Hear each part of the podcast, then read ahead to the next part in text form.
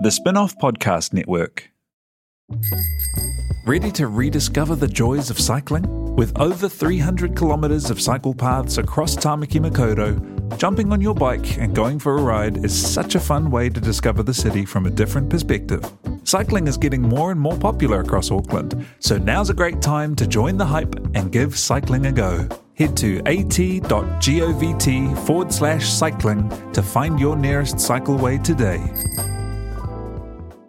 Are you making the most of your KiwiSaver investment? Generate is an award winning KiwiSaver provider with a track record of strong long term performance. Making a smart decision now could add tens of thousands of dollars by the time you reach retirement. Book a no obligation chat with a Generate KiwiSaver advisor today at generatekiwisaver.co.nz slash get advice. A copy of the product disclosure statement is available at generatekiwisaver.co.nz. The issuer of the scheme is Generate Investment Management Limited, and of course, past performance does not guarantee future returns.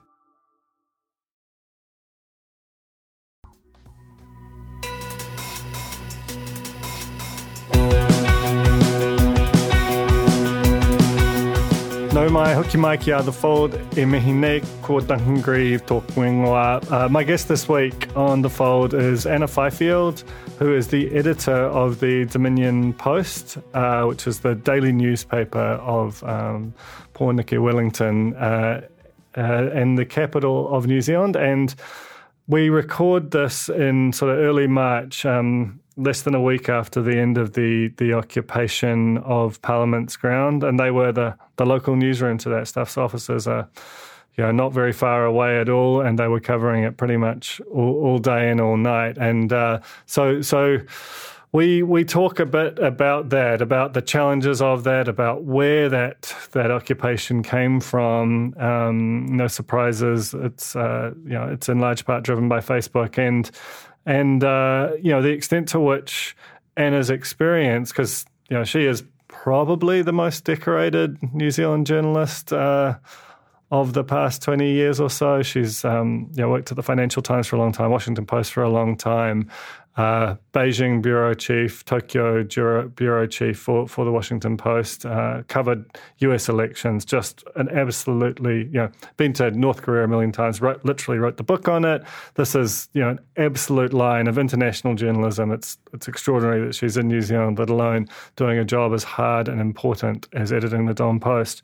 So we did talk about the challenges of running a newsroom, reporting on that, you know, borderline unprecedented uh, situation down there.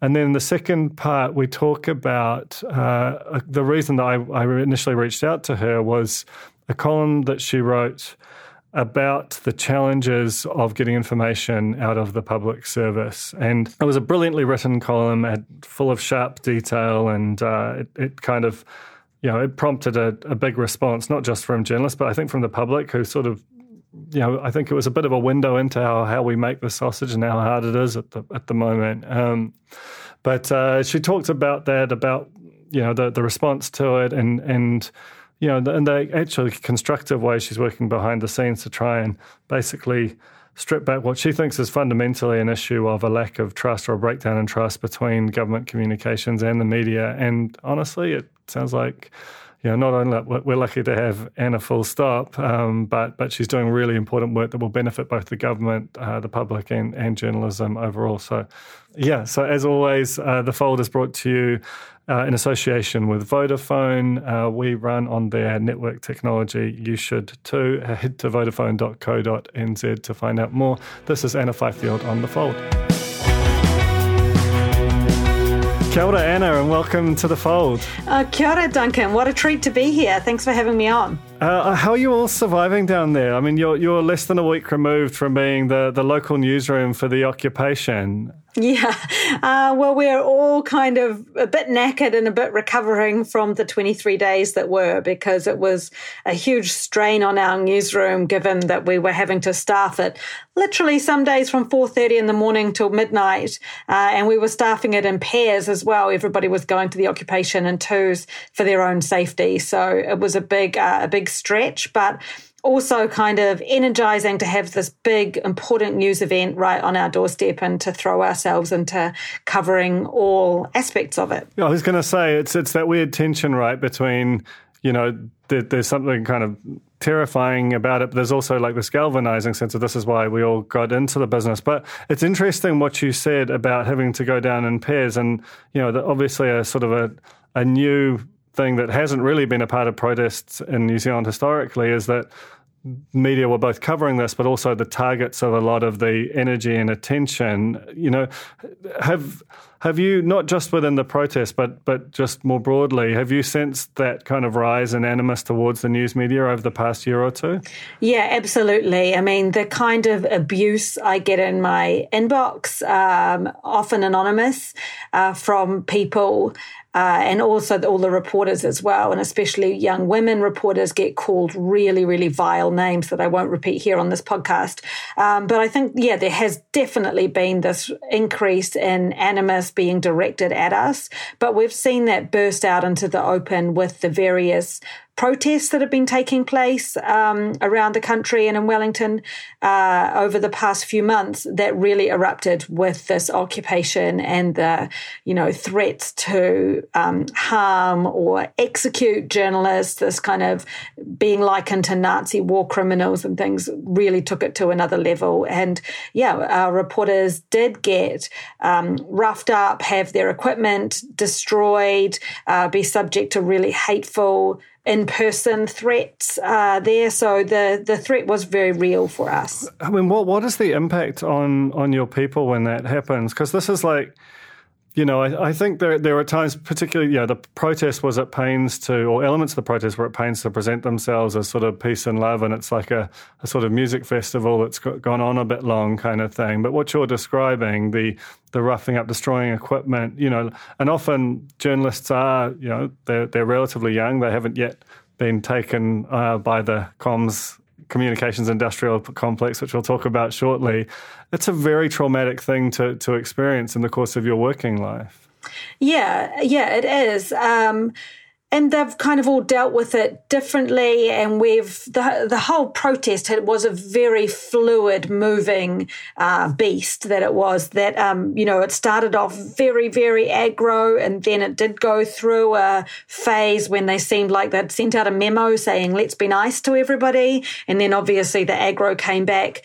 Um, but also, you know, there were very disparate groups at that protest. So there, yes, there were a lot of mainstream mumfluence influencer type people there, uh, but there also was a hardcore of people who were very um, aggressive towards reporters. So it just involved being responsive and making calls on the day. But I always said to the reporters, safety first, uh, story second. And so everybody knew that they should follow their gut and pull back or come back to the office or take a break or do what they needed to because it was a kind of situation down there where things were very, um, very fluid on the ground. With your background, you know, re- reporting, you know, from all, all over the world and, and you know zones which might be much hotter than that. Did, you know, when you when you first returned to edit the the Dom Post, you know, I'm sure that there were many things that drew you back, but it must be quite a surprise to see some of those the things that you you know that you found in, in kind of hotter zones overseas occurring on your on your doorstep. Yeah, we had a really weird kind of double screen experience last week where the TVs in our newsroom had footage from Ukraine on them, and then our computers had the live feed from Parliament. And I'm not equating them in any way. Obviously, what's happening in Ukraine is very different from what's happening here.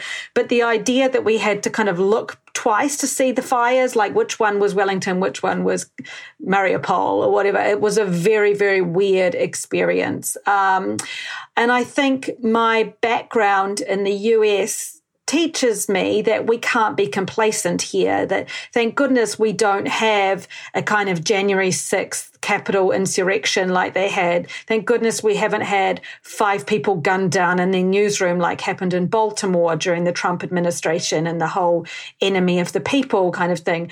But we can't be complacent. And that's what we've seen over the past few weeks that there is this level of, um, of violence, of animus towards the media. And we have to be really on alert um, to the fact that this could explode. And yeah, the people, our people could be in danger for doing their jobs. One of the things which think is interesting about the organization you work for is that it took a, a stand a couple of years ago to to effectively kind of stop posting its work to Facebook.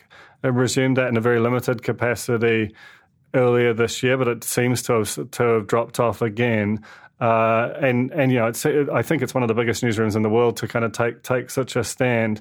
And you know, every day it feels like we get more evidence that um, having a conscientious objection to to Facebook is you know is actually not a you know that there is there is more and more kind of merit to it. Do do you sort of back up uh, that that decision by the executives at stuff, and and do you see? I guess when you when you go through something like uh, the occupation, the extent to which Facebook serves as both a, a vector for and a feeder forum for even more nefarious places, that there is a problem here that needs addressing? Yeah, absolutely. Um, I did fully that that Facebook boycott decision happened before I joined the company, but that's part of the reason I joined Stuff. You know, I thought that's a really a step in the right direction and shows the values that Stuff is um, trying to live up to now. So I do think that it's a good decision to have made. Uh, I have gone through kind of phases of feeling like, are we making the disinformation, misinformation vacuum worse by not being there? Uh, on Facebook and on the place where so many New Zealanders get their news. Um, but having said that, you know, I usually kind of swing back around and, and, think I have no confidence that the Facebook algorithm would serve up our, for example, whole truth, fact checking, myth busting series to the people who need to read them. So, uh, on the whole, yes, I think it is uh, still the right thing to do. But this whole experience of the occupation over the 23 days has really reinforced how siloed our media environment has become and how there are so many people who will um, get their information not just from Facebook now, but also from uh, media, uh, you put use media in inverted quotes, outlets like Counterspin that are really the um, you know, the conspiracy theories, the worst of what we've seen happening in the United States have come here to New Zealand. So the big question, I think, is how we counteract uh, those kind of nefarious sites. I'm not sure what the answer is, but I think the government really needs to look at Facebook and Google and these internet companies that are um, allowing or becoming a venue for this kind of misinformation and disinformation to be shared, and what we can do or what New Zealand should do to regulate that or minimize that. Um, but also, I think it's quite uh, interesting to see how, I mean, the government, Jacinda Ardern, was really praised at the beginning for her very clear communication strategy and how she succinctly told New Zealanders what we all needed to do for the public health of the country.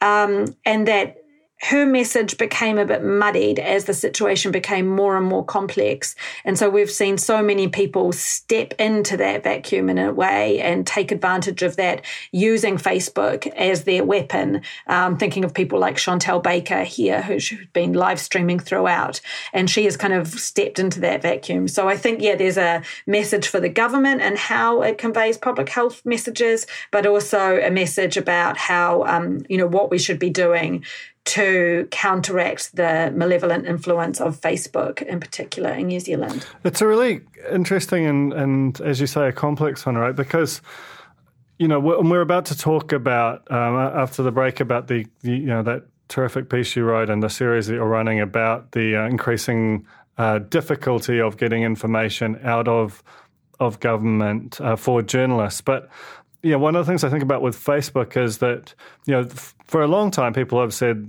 when when they're asked about something that they saw it on Facebook, which might mean that they saw it on a through a stuff story that was shared on Facebook. It might be a friend's um, post about it, it, you know, and and you know one of those things is is going to be fact checked and and you know costly to to assemble, but but a a pretty reliable source, and another could be basically anything, and you know, I think for Facebook and trying to be all things to all people, and the government's complete embrace of that, you know, from the Prime Minister's live streams to, through to the way that every government department will have somewhere between a few and dozens of people for whom Facebook is the, you know, engaging with the public through Facebook is their sort of a huge part of their job.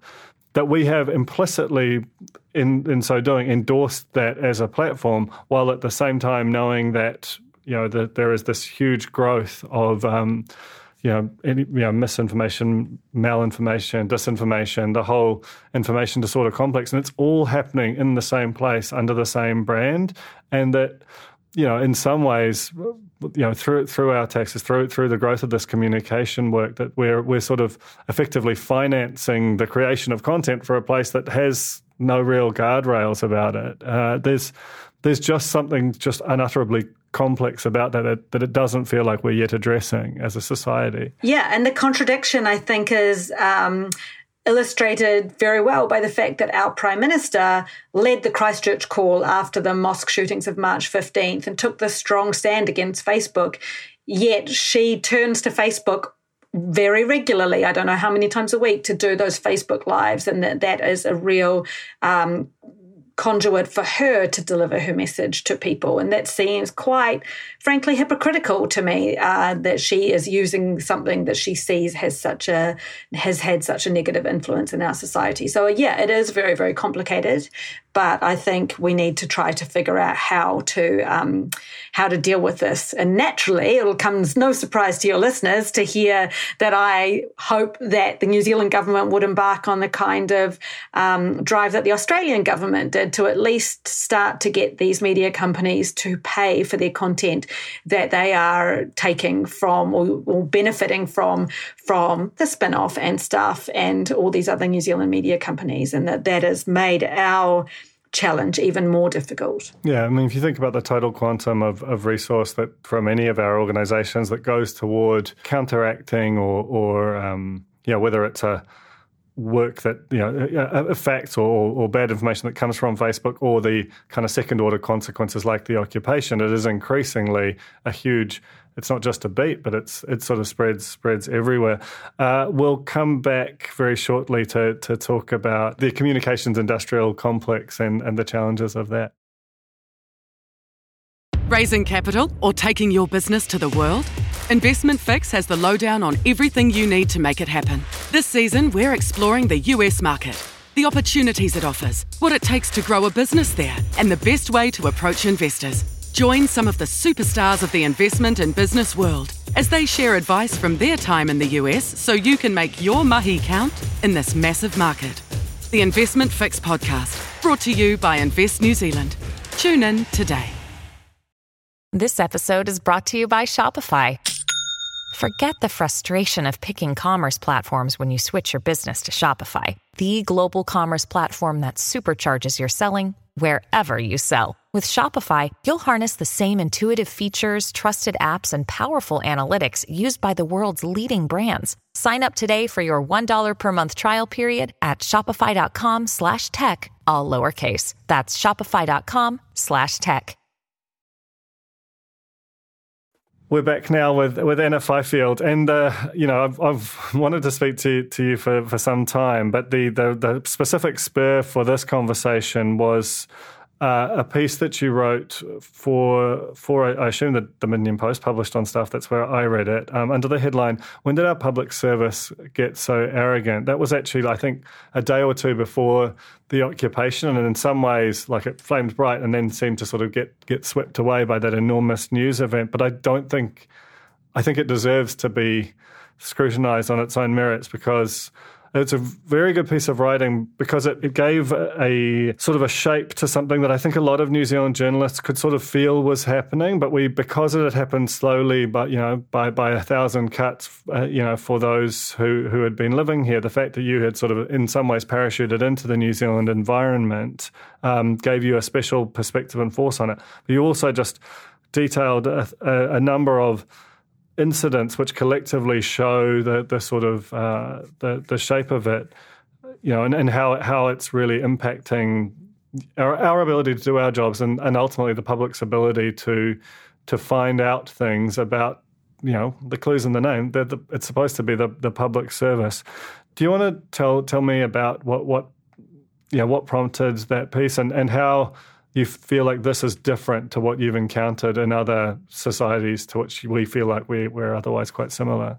Yeah. Um, I had this had been bothering me almost since I got home uh, 18 months ago, in that I was really shocked to find how difficult it was to get information from the New Zealand Public Service, uh, from the government, from government departments, and that it compared very poorly to the New Zealand I remembered uh, when I left in the beginning of the year 2000, um, but also my experience in working in lots of other democracies over those intervening 20 years. And I mean, I'm not, I mean, th- there's also a very slick uh, communications set up at the White House, as you could imagine. Um, so I'm not pretending it was all like free for all, um, you know. Uh, a great situation over there. It often was difficult too, but it was at least you know, I could ask for an interview with somebody in the State Department or the White House or the Japanese Foreign Ministry or what have you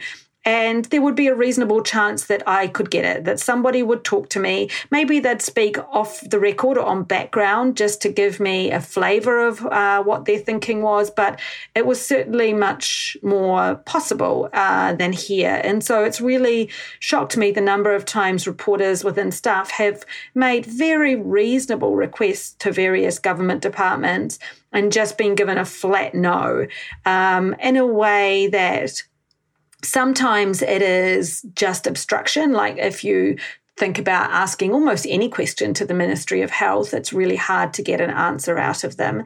And this kind of default to the Official Information Act as the answer to everything. So, so many questions. Like there was one um, recently that one of our reporters in Christchurch asked to the Auckland DHB, how many full time equivalent dermatologists do you have on staff? And the response that came back was, I've given you a hand by popping that through to the Official Information Act team so you don't have to. And I was just incredulous. Like, this is a number. This is just a very simple thing that you could give. Why is this going through the OIA process? And so you see this happening again and again where communications people just submit, send everything to the OIA process so that you get uh, the, these OIA teams that are completely overwhelmed. It's ridiculous. Of course, they can't deal with these increasingly expansive requests because that's the other thing. The media is putting in uh, requests for everything, every text message, email, memo related to something because there's no trust that that government department will actually give the records. So it's gotten out of hand, and there is this breakdown of trust, I think, in there. So partly I wanted to address that. Um, but also, I mean, and that's a much bigger question of OIA reform and what needs to be done there. But I did want to kind of shine a light on the government initial response uh, to the very basic questions that we are asking so that readers understand that we are trying in many cases to ask these questions and just not getting an answer. Um, and then the second component of that was that it just really seemed to me to be um, anti democratic in a way and not in anybody's interest, the government's interest or the public interest, to have a lack of communication on so many of these issues.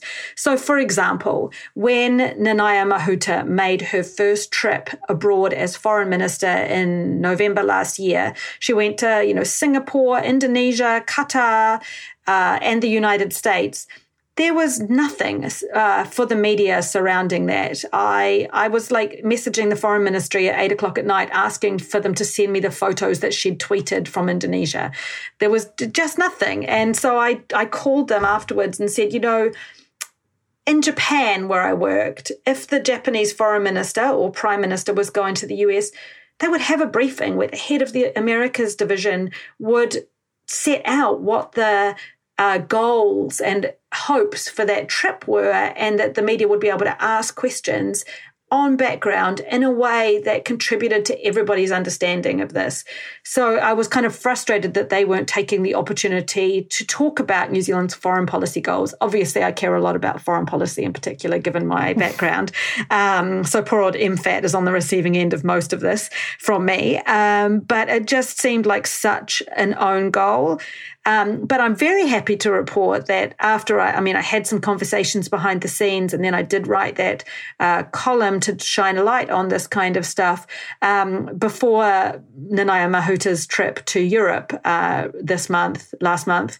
Uh, the Foreign Ministry did have a background briefing for reporters, and it was very factual and very informative, and it led to lots of stories just laying out what she was going to do in a way that's good for all of us. So I hope that we can elicit some change. I mean, it's it's interesting, right? Because I mean, and that, that's that's really positive to hear. And I did want to ask whether the you know what the response had been because it was it was not a you know you can imagine these are there are thousands of people who are at work in communications for the government, and this was not a particularly flattering portrait of them or their work. The the, the phrase that you use in there, the, the communications industrial complex, the, and I think broadly what you're describing is a situation where the people who work in communications for the government have, you know, that they have massively exploded in number over the past couple of decades, just as the number of journalists has has shrunk. In fact, that's where a lot of the shrinking um, cadre of journalists has, have gone. But instead of, you know, that being a, a situation where that provides more and more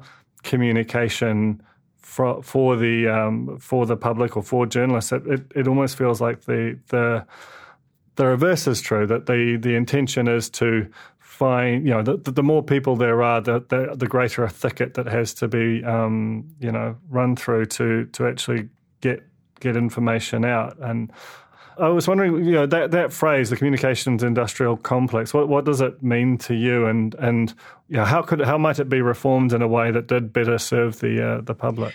Yeah, I mean, I used that uh, phrase to yeah describe the fact that it has become so huge and so entrenched, and does seem to be set up to be as obstructive as possible um, to journalists. And so I used that phrase, communications industrial complex, to try to get at the fact that this industry has become so huge. And as you say, so many journalists have gone there. You know, that's where the jobs and the money increasingly have been. Um, but it's set up in a way that seems not to, yeah, facilitate communication, but to actively block it. So to give you an example of something that we face all the time, like, say we want a piece of information about transmission gully from Waka Kotahi. Actually, this happens all the time. Uh, you know, we'll call the communications people and it will always be send in an email. And then we'll send an email and they'll send back some very bland anodyne response with no name attributed to it. And we'll call back and we'll say, you know, who can I attribute this to? Or can I actually talk to that person on the phone? And it's always no, we've said what we need to say uh, increasingly, so this whole system of doing everything by email, of not having a chance to have back and forth, has become really entrenched. And there's been really, as far as I can tell, very little pushback to it. And so that's partly what I wanted to do because it's not just about being able to ask the gotcha questions or whatever. It's not, doesn't have to be confrontational. A lot of the time, you know, these things, whether it's on Transmission Gully or Three Waters reform or something, they're really complex. And journalists are generalists. You know, we don't necessarily know all the ins and outs of um, building an expressway. So just the ability to be able to have a conversation, a back and forth, and to ask follow up with questions with somebody is really useful. But this whole system has set up where the answer is always no, you can't talk to anybody. So that's what I wanted to um, to highlight in this piece because I think that it is doing the nation a disservice um, because yeah we don't have the ability. You know the media we are in the middle. We are supposed to be able to ask questions and to hold them to account but also to be responsive to the questions of the public. I mean, and one thing you debuted at the bottom of that and I think that you've kept doing is is this uh, column called things we didn't learn this week which you know I think almost shows the um, the absurd gap between the kinds of questions very know, and often they're not particularly controversial questions. They're just things that the public or a journalist would want to know to help be able to to properly articulate what's happening somewhere. And they're just complete bland um, obfuscations that you that you get in response. You know, how have you found that the fact of just making that that stuff which was hitherto Um, you know, that that was our sort of inside baseball type stuff. But making it public and as as a way of, you know, uh, shining a light on the um, on on you know how how hard it is to, to, to do jobs that are already pretty difficult resource wise. Have have you found that that's that's elicited any motion on this? You can say shaming, Duncan. It's all right. I, I think of... it should be shaming. You know, that's what we talked about off here. But I'm like, come on, it should be like mortifying to someone who's on a very good salary to be like, oh, this is what this is how I answered this question. You know that, that you know, I think it should be mortifying to people. Yeah, and I think it is. I mean, I think it's having its desired impact in many ways, and that yeah, we want to show that we are asking questions and that we are not getting any answers, or just to show the complete inadequacy of, inadequacy of the answers in so many cases. Um, because yeah, it's really shocking that very basic questions get referred through the OIA process or get some completely tangential non-answer or get no answer at all. Um, so the feedback has been really interesting and that I've discovered that people really hate being included in that list. So we've had objections to it without them providing the real answers. Um, we have had people suddenly come up with the answers after being in that column. Uh, but also, really interestingly, some people I know who work in government communications have been really horrified to see the kind of answers that their colleagues or you know counterparts in other departments are giving. So I think that this is um, turning on some lights as well inside government departments too to see what kind of non-answers other places are, are putting up with, uh, you know, giving back to us. So, I mean, this is the start of a process. I think I did want to try to push back and to show uh, how the system has become entrenched and that we're not going to put up with it anymore. I mean, one other thing we've been doing in my team is refusing to take unattributed comments um, that things should not come out with just a government spokesperson, a ministry spokesperson. Um, that's their job. Their job is to talk to the media. And so they should be accountable and should be putting their name to it. And if they don't want their name to it, they should be finding someone else in the organization who does, because this, um, yeah, lack of accountability is really galling. So yeah, I hope it is having uh, having making an impact. And I should say as well that I am also doing quite a lot of work behind the scenes to hopefully be constructive and to talk about ways that we can um, improve the system for everybody's benefit because I think it is really a lot down to this lack of trust that, um, you know, media in New Zealand has you know, not covered itself in glory all the times. There have been lots of pieces of really sensationalist, clickbait, gotcha journalism, um, and that I understand why some people feel burned by that. Uh, but I also understand why journalists have no faith in the communications industrial complex to serve them up answers or to give them anything but the very bare minimum on this. So I think a lot of this has to do with this lack of trust and how we overcome that and reset that. So I'm having lots of conversations behind the scenes that I hope will be um, beneficial, not just for staff, but for all of us. That's yeah, that is very gratifying. And it's interesting you say that, you know, that there is, you know, this isn't just purely the, the fault of government. There is a sense that you know, we have as an industry indulged in, you know, sensationalism at, at various times. And um, I think my, my sense as someone who's worked in it and observed it over the years is that that's diminishing. Um, that some of that was a product of particular editorial cultures or, you know, even the, the sort of incentives around clickbait, which are sort of slightly um, changed now and um, where, where reader revenue has grown in its importance.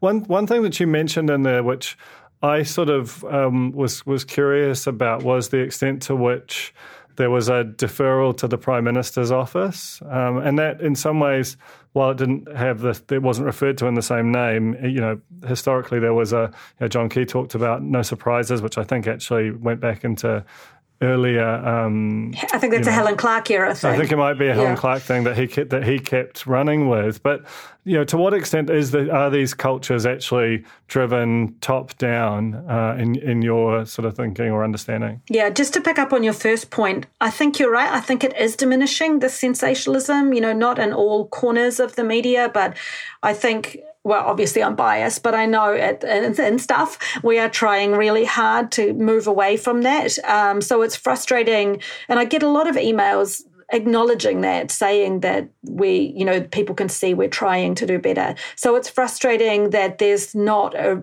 the more goodwill there or more recognition of that, and the fact that we have turned a mirror on ourselves. And I'm just asking the government to do the same, like communications industry to do the same with that. Um, in terms of, you know, the top down part of it, I think it's very, very much the case. I think it did start with Helen Clark and you know her being a minister of everything and completely across her whole brief um, and so running this tight shop there as well as yeah introducing this no surprises policy where she wanted to know if anything was going to come out of a ministry or a government agency. She you know she wanted her office to know about that and not be surprised when they pick up the paper in the morning. Um, and that has continued and yeah, so partly it is it is that. I think things get forwarded to the prime minister's office but there's a big difference between advising them you know something's going to come out it's not very flattering to us here's what we've done to mitigate it blah blah blah the things you would expect. And what i see as a culture i mean i wasn't here during the helen clark years or the john key years so i can't compare with that. Um, but what I see is a culture where everything needs to go through the Prime Minister's office for permission. You know, the Prime Minister is a master of communication. You know, she's very effective. She knows how to um, hit the right tone with things. And it just seems to me that she's very, very much in control of the message across the board and wants to be in control. So, I mean, I wrote in that column about my experiences of being a Washington Post correspondent and asking for interviews in the government and everything came back with we just have to check with the prime minister's office pretty basic uh, requests as well so that really reinforced to me how much um, uh, control of the message has been centralized in uh, in at least this government. I, I, as I said, I don't have experience of the other ones, but it's striking to me how that's happened and how that inevitably slows down the whole process if it has to go through all that extra bureaucracy. And I mean, you know, you're, you're editor of the, the Dominion Post, which is it's the capital city's da- daily newspaper, and this is, in some ways, it's a, a company town, and the, and the company is the government, um, which means that this this naturally impacts your newsroom probably more so than than any other in the country. You know, in terms of the you know zooming out a bit, what what was it about the job of of editing this um, you know hugely important, historically important newspaper um, that that attracted you, and and you know has has what you found matched up to what you anticipated going into it? Yeah. Um, well, this all go, goes back to 2020, uh, which wasn't, I mean, it wasn't just the pandemic for me, but I was based in China working for the Washington Post during the Trump administration, uh, during China's increasing. Um, turn towards authoritarianism. So that was becoming increasingly impossible. You know, everybody I knew was getting expelled or detained. And I um, didn't want to be detained as a you know solo parent in China in a pandemic, far away from my uh, from my family. So I decided that I was going to leave. Um, and I'd always thought I'd go back to Washington, but it was just at that time when uh, Sinead Boucher had bought stuff, and I thought that was a really bold and exciting move. And I just suddenly thought, I want to be, you know, having been far away from my audience for so many years, I wanted to be close all of a sudden. I wanted that proximity to the people I was working for, you know, writing for, and that accountability of being part of a community. Uh, and so that plus Sinead buying stuff, plus the Trump administration and not wanting to return to that toxic environment, like the universe just told me it's time to go home. So it was a pretty big call to leave Jeff Bezos for Sinead Boucher. Um, but, but I did it and I don't regret it at all. Um, I really wanted to be part of this rejuvenation and it has been really exciting. I mean, it's challenging working in a New Zealand media environment with the resourcing constraints that we have compared to um, what it was like at the Washington Post. But I think there's a real sense of mission um, within like within the company, within our team, um, to do better and to, you know, that journalism is more important than ever. I think the pandemic has shown us that journalism can be a life and death matter. Uh, you know, if you're suddenly reporting that you should be drinking bleach and don't worry about wearing a mask, you know, that's a public health risk. That is an existential um, matter. So I think, yeah, I wanted to come home and be part of this rejuvenation and so far so good. Uh, I've got this team of very energetic people with that sense of mission um, who don't want to be part of the communications industrial complex, but want to be part of this pillar of democracy. So it's great. I'm loving it. Uh, well, it's uh, it's great to ha- to have you here, um, just as a, an observer, and you know, like the that impact you're having on uh, government comms alone is uh, is is pretty spectacular. So yeah, th- th- I'll let you get back to doing that very important job. But thanks so hmm. much for joining me on the fold today, Anna. Oh, well, thank you so much, Duncan. Um, it's been great. But also, I just want to give a shout out to the spinoff, which I am a you know avid reader of. I love what you're doing, and I love the voice and the audience that you have in New Zealand. And so I keep saying at all these talks and things you know, journalism costs money. You know, it'd be great if you could give to stuff, but also please give to the spin off and other places around there who, you know, clickbait is cheap. Real journalism costs money. So, um, so a huge kia ora to you and your mahi at the spin off. Oh, thank you so much. Um, yeah, it's, it's, it's true. But, um, I, I know. And I also like that there's a collegiality where we can kind of admire one another's work and, and not the, whatever the old ways of just pretending we don't exist. It's, it's, it's cool. Thanks, Anna. Thanks, Duncan. Ka kite. That was Anna Fifield on the fold. Uh, really, really enjoyed that. Um, my thanks to Te Aihe Butler for recording and editing this one, uh, to Jane Yee for setting it up uh, and running the Spinoff Podcast Network, the Spinoff members for you know, as, as Anna suggested there, like the, the fact of um, those reader contributions are just, you can't do, do journalism without them uh, anymore, I don't think. Uh, certainly not for, for stuff or, or the spin off. So we really, really appreciate that. Uh, if you enjoy this podcast, uh, please uh, rate us and review us on Apple Podcasts and Spotify. And that's all from me. See you next week.